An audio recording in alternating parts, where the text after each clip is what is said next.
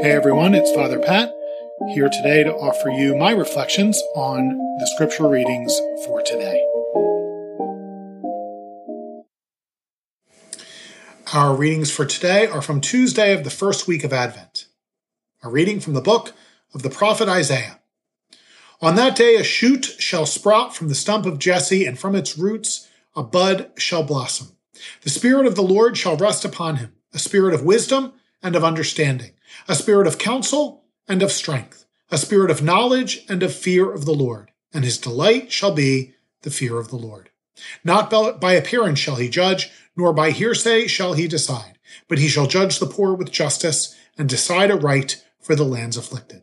He shall strike the ruthless with the rod of his mouth, and with the breath of his lips he shall slay the wicked. Justice shall be the band around his waist, and faithfulness a belt upon his hips. Then the wolf shall be a guest of the lamb, and the leopard shall lie down with the kid. The calf and the young lion shall browse together with a little child to guide them. The cow and the bear shall be neighbors, together their young shall rest. The lion shall eat hay like the ox.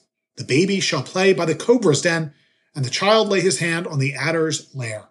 There shall be no harm or ruin on all my holy mountain, for the earth shall be filled with the knowledge of the Lord, as water covers the sea.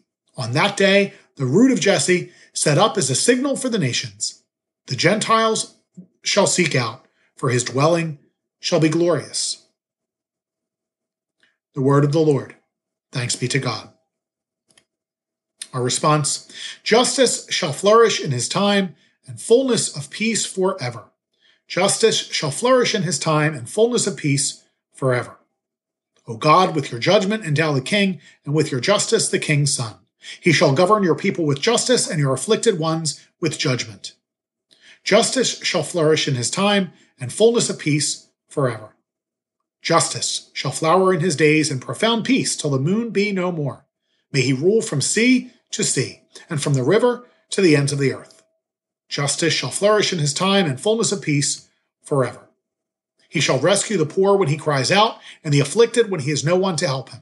He shall have pity for the lowly and the poor, the lives of the poor he shall save. Justice shall flourish in his time, and fullness of peace forever. May his name be blessed forever. As long as the sun, his name shall remain. In him shall all the tribes of the earth be blessed all the nations shall proclaim his happiness. Justice shall flourish in his time, and fullness of peace forever. The Lord be with you. A reading from the Holy Gospel according to Luke. Glory to you, O Lord. Jesus rejoiced in the Holy Spirit and said, I give you praise, Father, Lord of heaven and earth, for although you have hidden these things from the wise and the learned, you have revealed them to the childlike. Yes, Father, such has been your gracious will. All things have been handed over to me by my Father. No one knows who the Son is except the Father, and who the Father is except the Son, and anyone to whom the Son wishes to reveal him. Turning to the disciples in private, he said, Blessed are the eyes that see what you see. For I say to you, many prophets and kings desired to see what you see, but did not see it, and to hear what you hear, but did not hear it. The Gospel of the Lord. Praise to you, Lord Jesus Christ. Justice and truth. The word justice appears just once in the first reading and three times in the psalm. Truth is never explicitly mentioned.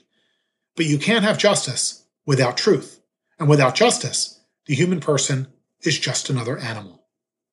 In a world currently governed by allegations, contradictory facts, which are log- logically impossible, and emotions rather than reason. We need to constantly remind ourselves the truth is not only important, it is beyond debate. In a constantly changing, media driven culture, we have lost the sense of truth. There is no phrase that infuriates me more than your truth. There is no such thing as your truth. I don't have a separate truth from yours. I might have a different experience or perception, but the objective reality of any particular situation is not a matter of opinion. It's okay to scream, cry, express frustration. In fact, it's not only okay, it's necessary to maintain optimal mental health. We don't need to be afraid of our emotions or be ashamed of them. But our emotions don't cancel out reality, and they don't justify injustice.